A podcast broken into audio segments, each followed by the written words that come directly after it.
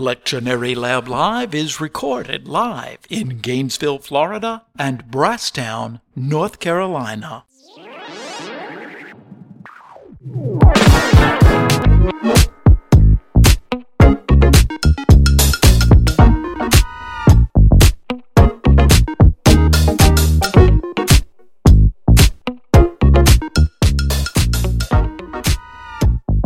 Welcome, everybody, to the Lectionary Lab Live. I'm John Fairless. I'm here with my Bubba, Delmer Chilton. Say hey, Bubba. Hey, Bubba. Hey, man. Good to hear from you as we jump in here for texts on the eighth Sunday after Pentecost. These are the text for July the 23rd, 2023. We're gonna, we're gonna whip through these. We've got some good stuff coming. And, uh, I, before I forget this, Bubba, I want to let everybody know what's going to happen here on the lab next couple of weeks. Couple, actually, next four weeks or so. You've got family stuff to take care of. I've got family stuff to take care of. I'm going to take a little vacation, et cetera, et cetera. And so we want to let everybody know that this week we're live starting on July the 30th and continuing till mm, August, whatever that is, 20, 20th or something Yeah. like that. Four weeks. Four Um, the podcast are, are going to be bonus episodes, which means they will be from a previous year. We thought about saying the writers were on strike, uh, and and we we were going to have the to actors are on strike too. yeah, that's true, but uh, we can't lay it off on that. We just got stuff. However, the uh, uh, Lectionary Lab Premium Edition will be fresh commentary and sermons, commentary by myself, sermons uh, from Delmer, and we will keep that. And we're going to open the Premium Edition for everybody for the next four weeks. So if you're not usually a premium subscriber, take the opportunity and see what we get each week uh, in terms of extra comments and the uh, the sermon each week. We'll get those all out. So It's bound to be worth a dollar a week. A dollar a week, yeah, something such. Anything you want to kick in, but um, we'll love y'all and enjoy y'all. And uh, I'm going to be everywhere from Woodstock, New York, to Savannah, Georgia, and points in between. I will likely eat some fresh seafood along the way, and maybe find some barbecue. And I don't know what all you'll be able to do, Bubba. I know what I'll be doing. My wife's having a knee replacement, and I'll be doing bedpans and and, and Answering trips to rehab, Yeah, yeah, trips yeah. to rehab, and all that. But you know, it's a, it's all good. It's all good. It's what we sign up for, isn't it, Bubba? Yeah. So, yeah. So, thank you all for that. And uh, I want to say a word, too. Just remember, we've got the Lectionary Lab Preaching Workshop coming up in September. That is live on our website, uh, lectionarylab.com. Should be there at the top. Read about it. Get your registration. We hope some of y'all will think about coming on back. We love being face to face for the first time in four years. So I think I've got all the word from a sponsor stuff out of the way, Bubba. There you go. Reckon we ought to talk some text. We should. Well, let's do it, man. Kick us off. Tell me what you got on your mind today. So this is uh, Pentecost 8, July 23, 2023. And I didn't go looking for a theme today, but as I was reading a couple of short words and a couple of the six texts leapt out at me, and I started looking closely. And so here's, here's the theme I think you want to look What- for as you read these texts as a theme that's yeah, one side or the other of do not be afraid. yeah, God is with you. that'll work. Do not be afraid. God is with you.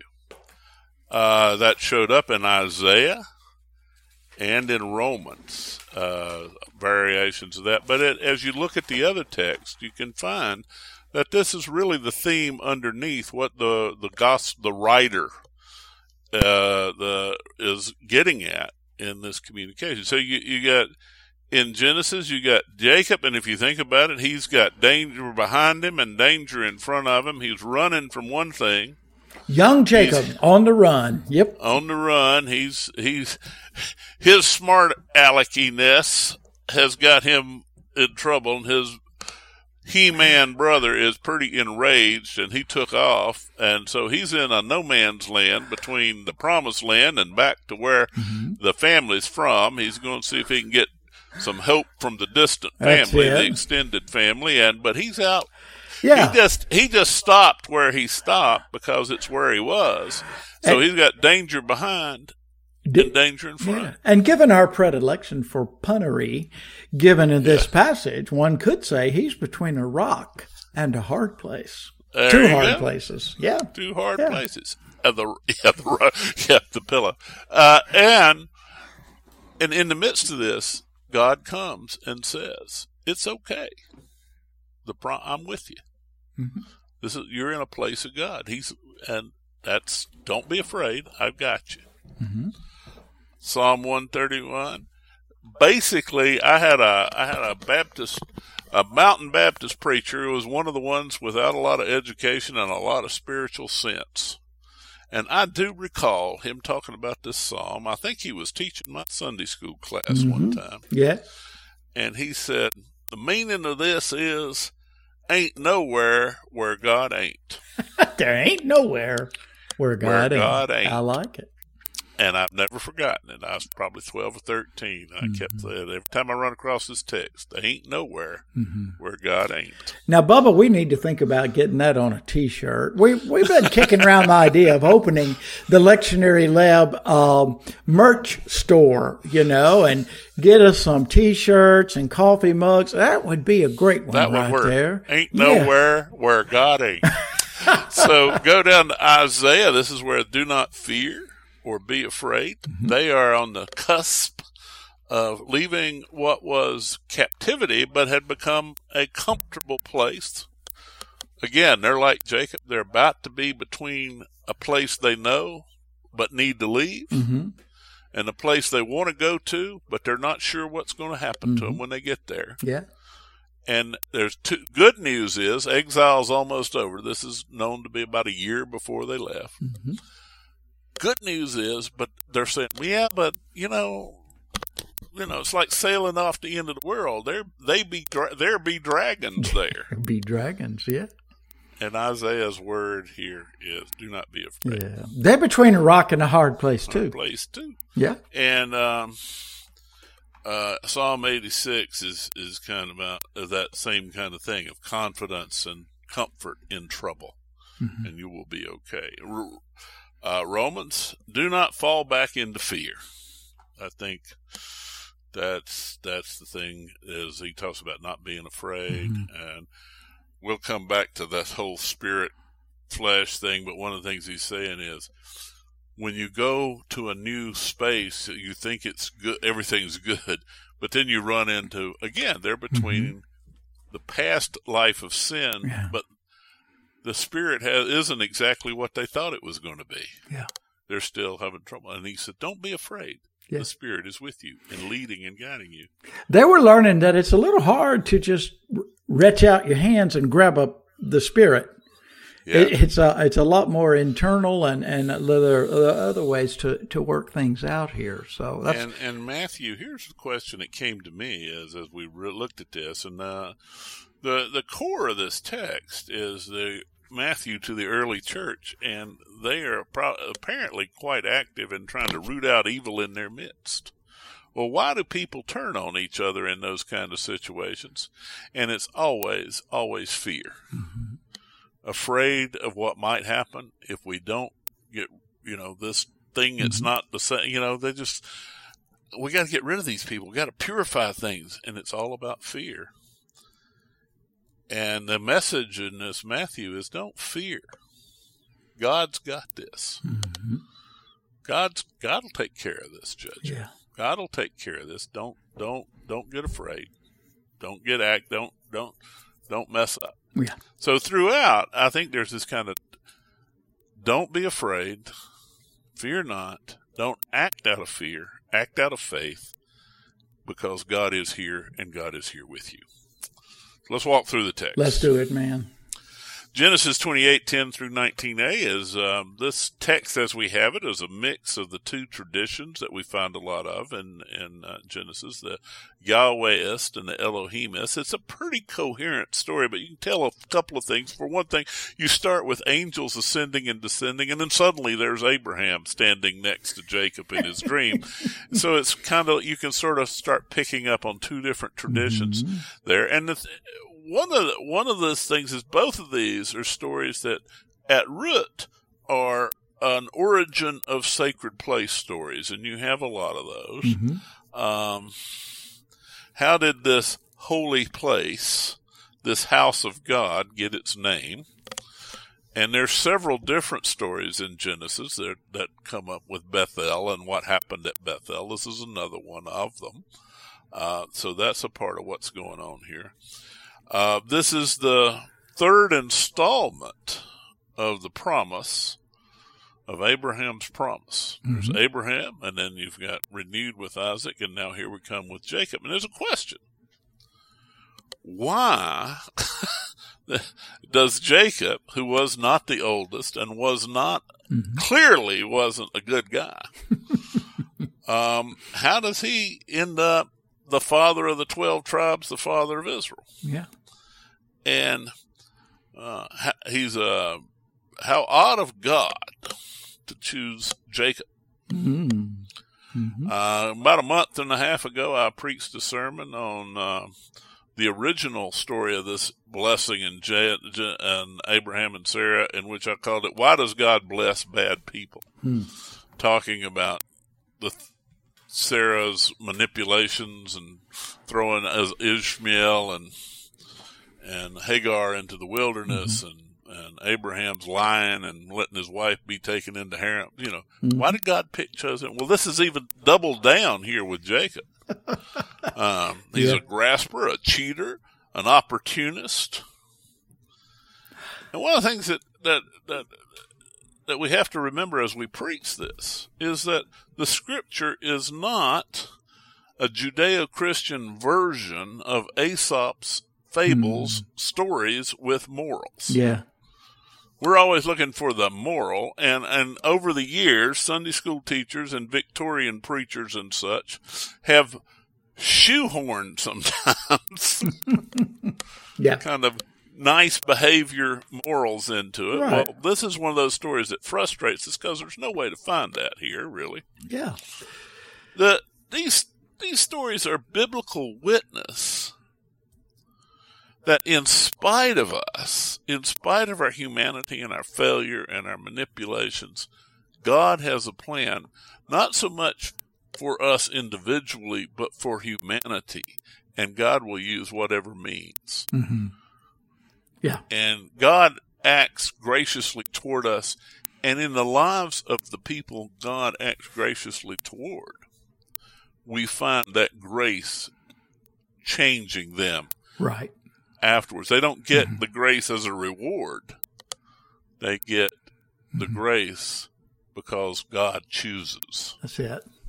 And that grace changes their life. Those of our listeners, I'm fairly certain we've got more than a couple of science fiction fans. And these days, it's if you're a drama fan, you can watch the production of uh, Foundation uh, based on the yep. books by Isaac Asimov. Yes. And there's the grand plan of Hari Seldon and, yep. and uh, et cetera. And the, the thing that keeps recurring is there's Seldon's plan and the people in the show have various levels of faith in it. And, you know, some oppose it and some are trying to help it come to pass. But you get Seldon himself reminding them that the plan cannot account for the actions of individuals. Individuals, that's it. It all, overall the plan is proceeding, and Asimov, uh, I have no idea whether his Jewish background came into him. Uh, writing these stories or not, but you can in the same way say, yes, God has a plan. God's made a promise. The, the covenant is continuing and it is always about God's faithfulness in fulfilling that covenant. Um, but You've got the actions of individuals that come along and continually threaten the plan. Right. Continually yeah. threaten it. And it's really a story about how God continues to work basically in spite of often right. the actions of these individuals. Well, uh, this was not original with Luther, but he did like to quote it as a mm-hmm. medieval proverb in which he said, God draws straight with crooked sticks. Mm. You can see somebody out yeah. with a crooked stick drawing a straight line there you go. dirt. And that's what he said that, and this applies to morality and the way God works. God draws straight with crooked sticks, and I think that's part of the message here. And the other part of the message is mm-hmm. that here is here is Jacob feeling all alone and suffering the just uh, result of his behavior toward his brother. Mm-hmm. And he doesn't know what's going to happen. He, I mean, if he's out by himself with a bag over his shoulder, uh, he is now where Hagar and Ishmael were some years ago. Yeah. He's out wandering and God comes and says, I'm, I'm, I'm with you. Mm-hmm. I'm the God of Abraham, God of your daddy and uh, you're going to have this land, you're going to have this these folks, and it's going to be okay. Yeah. And then there's of course the Bethel, the house of God, the place, and a beautiful story. And underneath it is this sense. well, What's important is to preach. I think preach the sense of when we feel lost. It's important to remember that God is present with us. Every place is Bethel mm-hmm. because God is everywhere. And God is God is with us, whether we deserve God's presence or not. That question, what did I deserve do to deserve this, whether it's good or bad, is not doesn't matter. It's mm-hmm. not not an there's no answer to that question because we don't deserve. We receive. There you go. Psalm 139, as I said, you know, um, ain't nowhere where God ain't. God knows us. Is one of the wonderful lines in all of that too. Is that God knows and knows us so deeply. But here's the thing: we think about God knows us, and I was raised with this. God knows everything. But what what I was raised on is God knows what you did. Mm, God's going to get you, boy. So this is not God knows what you did, as in I know what you did last summer, mm. and if you don't pay, you know, it's not I, God knows what you did. It's God knows who you are. Who you are. You know me beneath what I did. You know my heart.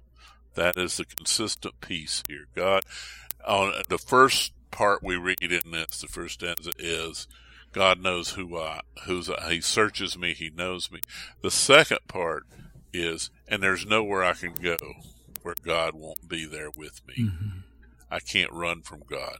That's where it ties in with the uh, Genesis text is Jacob thought felt all alone, but there was nowhere he could go where mm-hmm. God ain't. Yeah, that's it. Uh, I had a thought, I, and it, it, I was so enamored of went. what you were saying. It just went on out there. Oh, I know what it was. Just, I, I, used to use this a lot in youth Bible study all those years ago, and and uh, have used it, I'm sure, in adult Bible study too. But this is the God knows you better than you know yourself song. Right.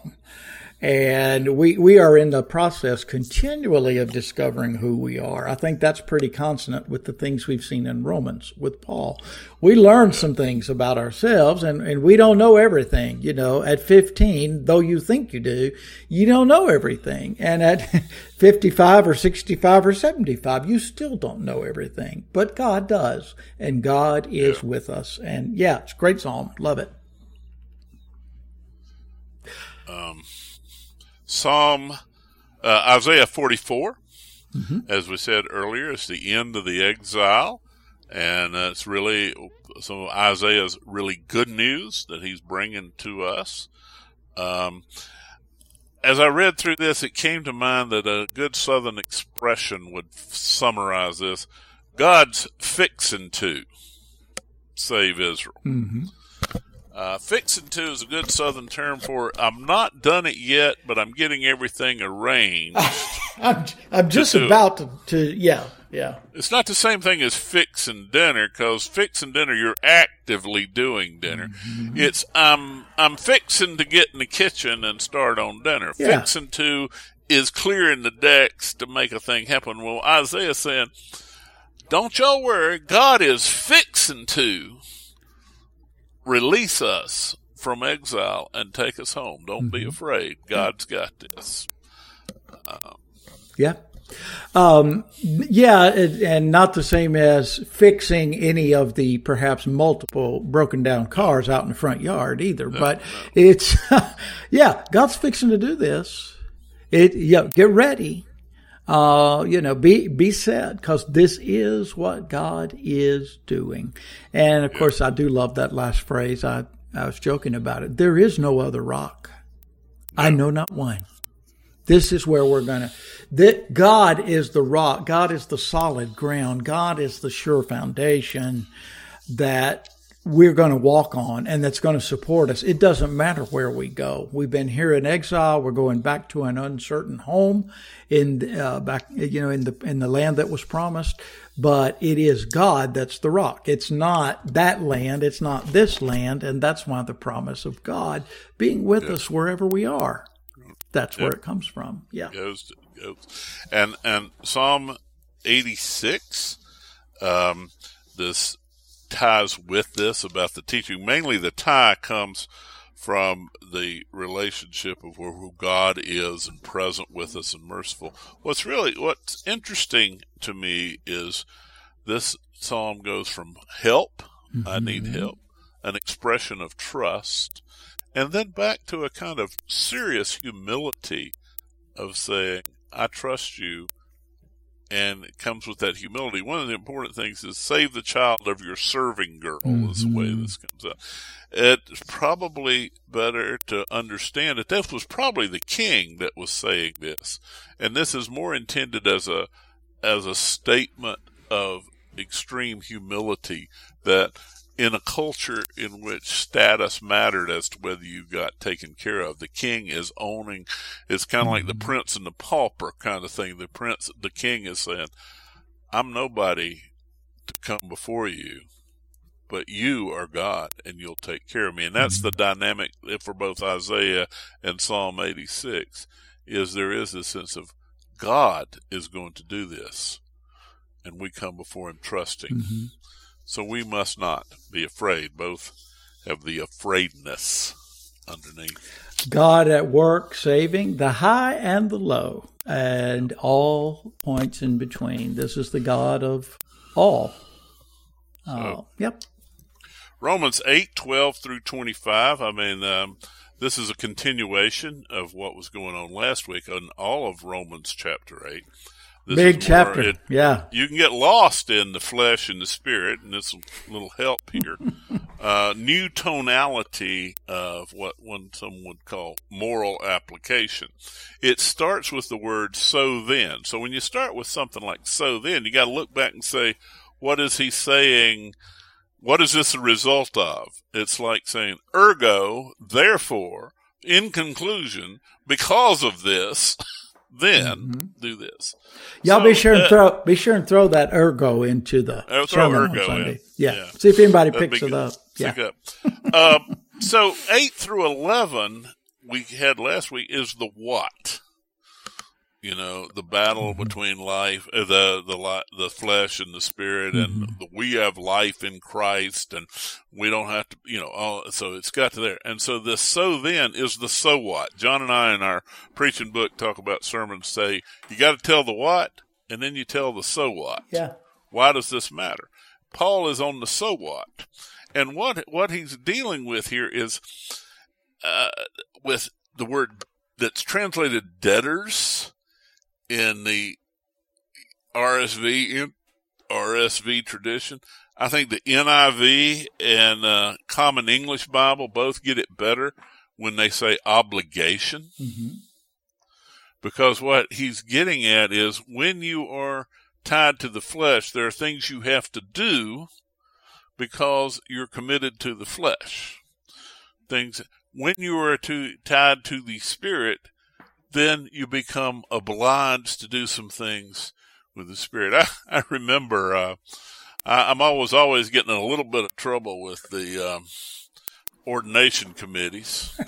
and I had a dialogue one time with, uh, a member of the North Carolina Lutheran Synod Preparation Committee because I had used the word obligation in answer to one of the questions, and he really thought I should use the word opportunity because hmm. he thought I was being legalistic. That's a big no-no amongst Lutherans. Can't be legalistic. Yeah. I'd said yeah. something about remind the church council of their obligations under the gospel. And he went at me for a good while hmm. and kept wanting to know if I wanted to change that. No. And finally I dawned on me and I told this story about, it. I said, look, when I was a kid, my daddy knew most of the people walking the road from our house community into town, about seven or eight miles. Most of the people you'd see walking, he knew who they were. Mm-hmm.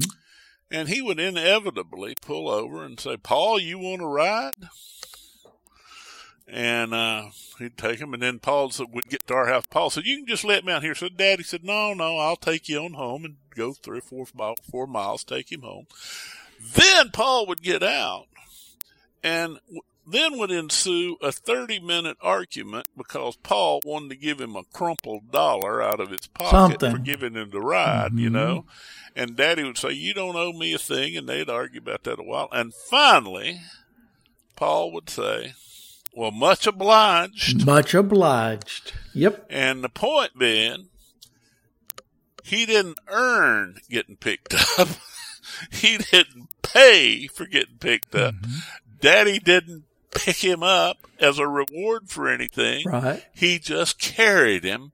And as a result of being carried, there was obligation mm-hmm. of response. That's it.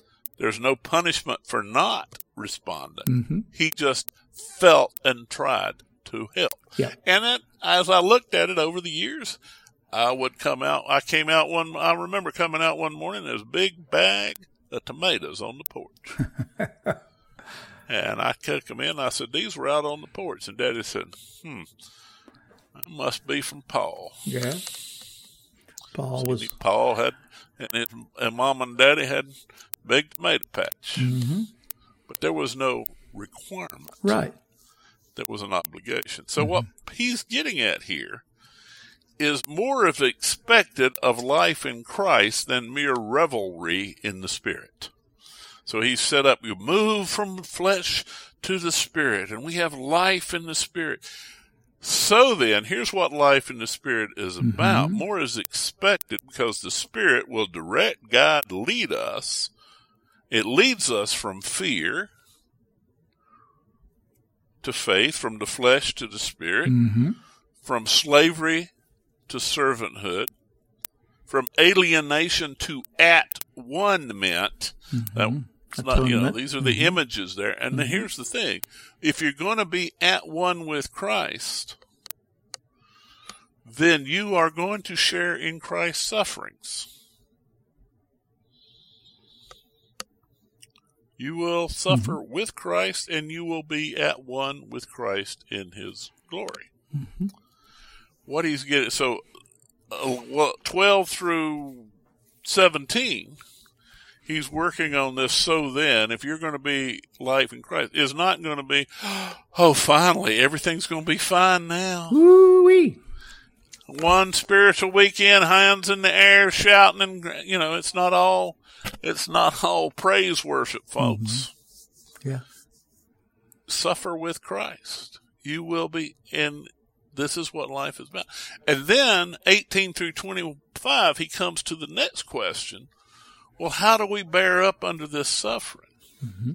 Again, we are coupled with Christ.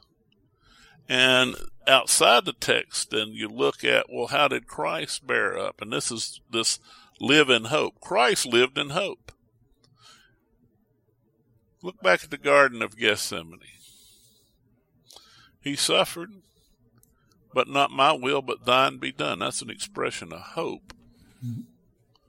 He's on the cross. My God, my God, why hast thou abandoned me? That's the suffering. Into your hands I commend my spirit. That's life and death in hope. Yeah. We live in hope. And then he expands it cosmically that as you look around, what's going on, all this suffering is like labor pains mm-hmm. as God is bringing new, the creation into the new creation. Yeah. And we're there for this. So you can't birth something new. Yeah. Without this. Yeah. Why, uh, do not be afraid. The Spirit is with you, mm-hmm. leading, guiding, and directing. Mm-hmm. So live in hope. And that that is it. And you've opened up a way that we can uh, perhaps find a way to talk about. This is not just cross your fingers and hope everything works out. It's not. Well, I hope I'm going to be okay. I hope you know God will show up and get me through this. It is much deeper than that. It's a hope that is so tangible. You can swear by it, if you will. It's not hope that's seen. It's not something you can place your hands on, but you know it. This is the kind of hope. And the last thing I want to say before we leave Romans is, uh, verse 16, absolutely one of my favorites. That very spirit, capital S, bearing witness with our spirit, small s. There's a reflection of the image of God, you know, from, from creation and this, this sublime, wonderful connection that the Spirit of God has with this Spirit that is within us. That's we might all split some hairs over some theology here. I was thinking today about my whole doctrine of original goodness and total depravity, and I'm not trying to lose the reformed uh, ones of our listeners, but to me, that's something that doesn't go away. That connection, the Spirit of God bearing witness with our spirits. God's up to something. We're children of God. All right, better move on. All right. Well, Matthew 13, 24 through 30, skip a little bit, 36 through 43. So you got the same pattern we had last week, and it's in this chapter 13, in which we have three teaching moments. So it's one, this is the middle of the three teaching parable moments in chapter 13. Mm-hmm. And this chapter is the middle, the third of five teaching sections in the book of Matthew remember, just important to remember that for our purposes. I wouldn't suggest standing up in the pulpit and reminding them the numbers. Just be aware of where you are as as we're preaching. Um, and what we have is this pattern of a parable and then an interpretation mm-hmm. laid on it. Now, it's clear as you look at this, if you know much about early Palestinian time frame farming and things, this is not a realistic story. Hmm. Therefore, this one was used by Matthew. It's aimed by Matthew at the early church. I'm not saying Matthew created it. I think it roots back to to to Jesus, but I think the the mm-hmm. aiming and the way it's reframed and the way it's interpreted is this is really clearly aimed at the early church and a problem in that church. So as we read through this and think through this, we have to ask ourselves the question, the homiletic question, how does this apply to the 21st century church? Hmm. In what way are we still suffering the problem being addressed by this text, by Jesus and by Matthew's use of what Jesus had to say? Mm-hmm. So, first, let's talk about the parable itself, the first section, 24 through 30. It is not a realistic story for several reasons. Tell us why you say that, Bubba. All right. Um, good seeds. What other kind of seeds is he going to th- sow? Who's going? to... Hey, Noel, get get that can in the back where the water's been leaking and the rats been in. Let's sow those today. I yeah, need to get no. no. the best seed you can put out there. Well, and I think the parable's trying to say, look, there wasn't a problem with the seed to start with. Exactly. Right? Exactly. Okay. It was good yeah, seed. Yeah. Good seed. The owner's not going to be sowing if he's got all these servants anyway. The owner's not sowing in realistic farming. Uh, and here's the really important thing last week's parable, we needed to know that they actually did sow on the ground, then plow in, and the seed went everywhere. Mm-hmm. This week, we need to know they did not wait till the harvest to get the weeds out. Mm. That just doesn't happen because weeds, they were knew that weeds would Choke take away kill. from yeah. the growth. Yeah. The growth. You got to get them out, and there are ways to do that. You know, so that's not realistic. And through the season, you'd go in and get those out. And here's the thing: the weeds were not just tossed aside. This is a place with minimal wood Yeah. trees available. Mm-hmm. That was fuel. That was used on fires. It was thrown in the fire, but with a purpose. Yeah. you know, you cook dinner off of those weeds, you know, throw those in there in the oven Mm-hmm. with everything else, with dried dung, as they did on the prairies. You know, Mm-hmm. this is, this is what you do. So, what the story has done is a setup for a day of reckoning. What you're hearing throughout this is almost, is, is very obvious that God or Christ or whomever spread the good seed. There's wheat there. There's weeds there. Mm-hmm. And the image of the wheat being used and growing and the weeds being burned is very realistic. That one's realistic. So the real point is he takes this story. Then you get the interpretation. So you got that story. And the real point here is that the early church was trying to hmm. purge the church. Mm-hmm. Mm-hmm. Uh, and you look, you all you got to do is look at Paul's letters or anything else from the early church and say this is realistic. That we're always trying to say who's in, who's out. From the very beginning, the church has not been perfect. We have not been open and inclusive. We've had trouble figuring out how to be inclusive. We judge it by Jews, Gentiles, slave free. Eight, Galatians 3.28 would not have been written if there had not been a problem Yeah. with separating out Jews from Gentiles and slave from free. Yeah.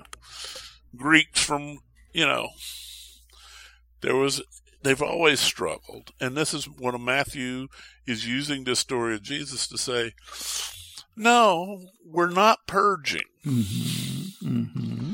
Uh, we're n- not going to purge the church of the people that you, for whatever reason, think don't belong, because that is a disastrous answer. Yeah. I'm going to talk about why then and why now. Yeah. First of all, it talks about it's premature.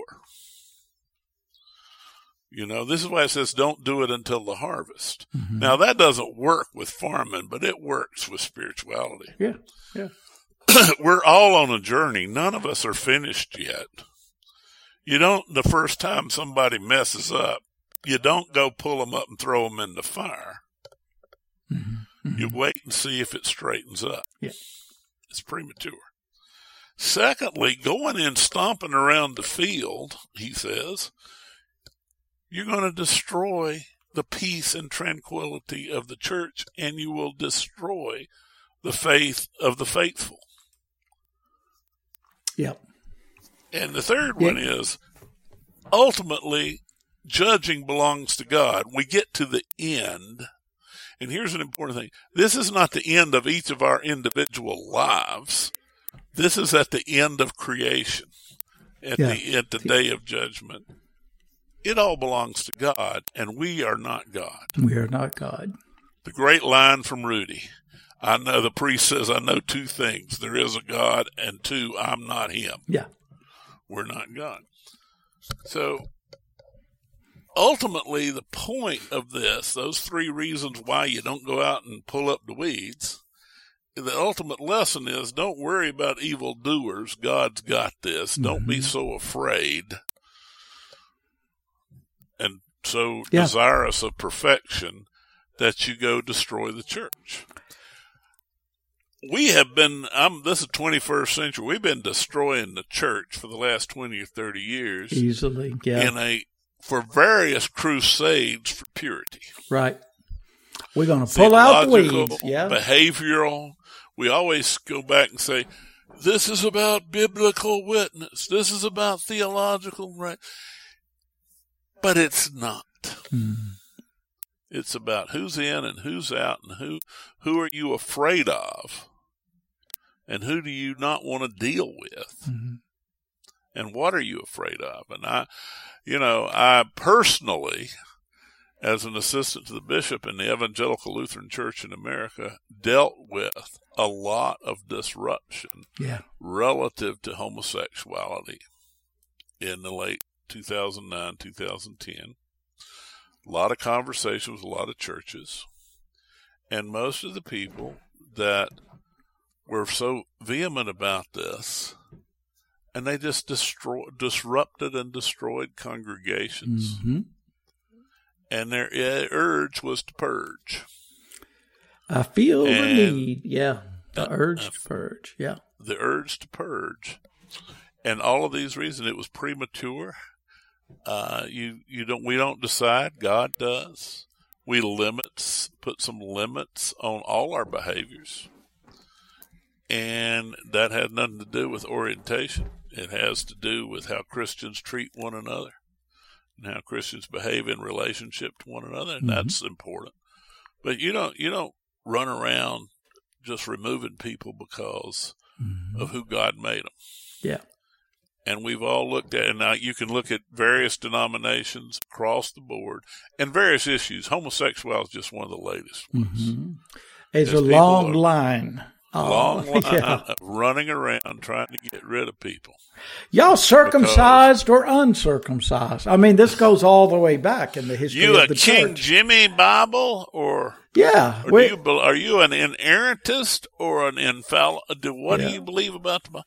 We do it over and mm-hmm. over again, and we claim it's about the objective truth when it's really about our subjective fear that we don't trust God to sort this out.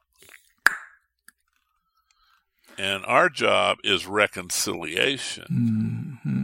and peace as much as it is possible and in your hands. Keep peace. Yeah.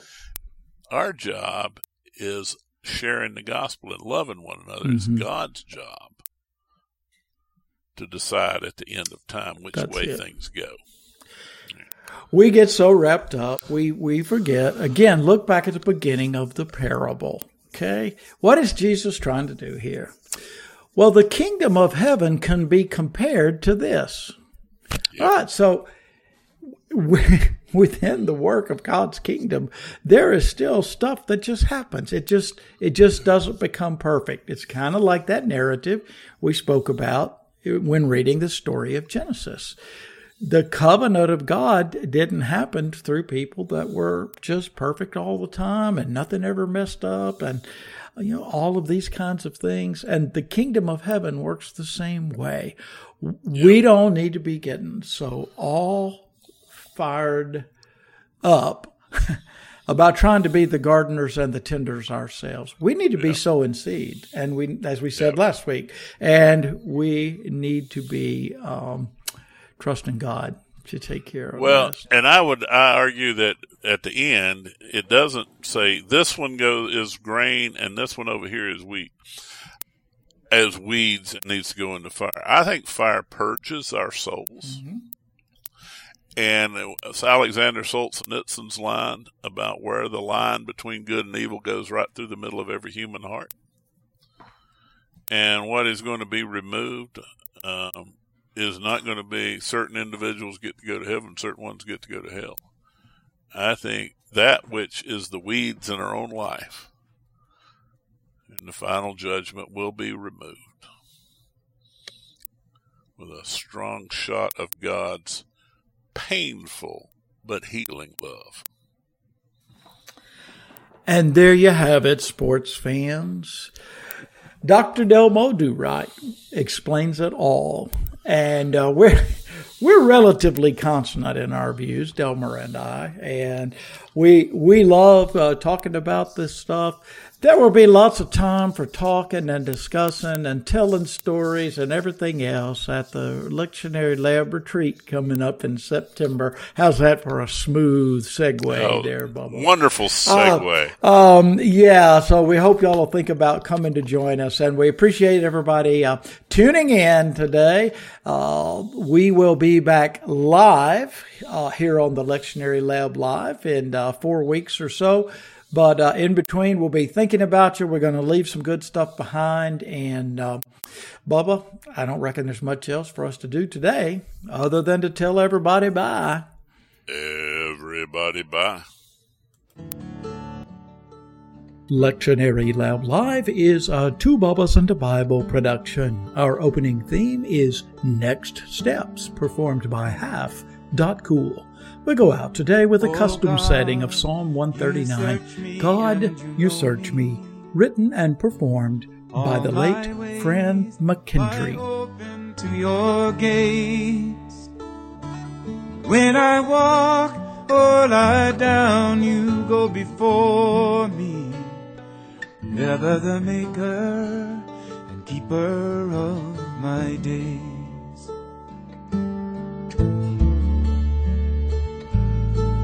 You know my resting and my rising. You discern my purpose from afar. You are with me beyond my understanding. In every moment, life and death you are.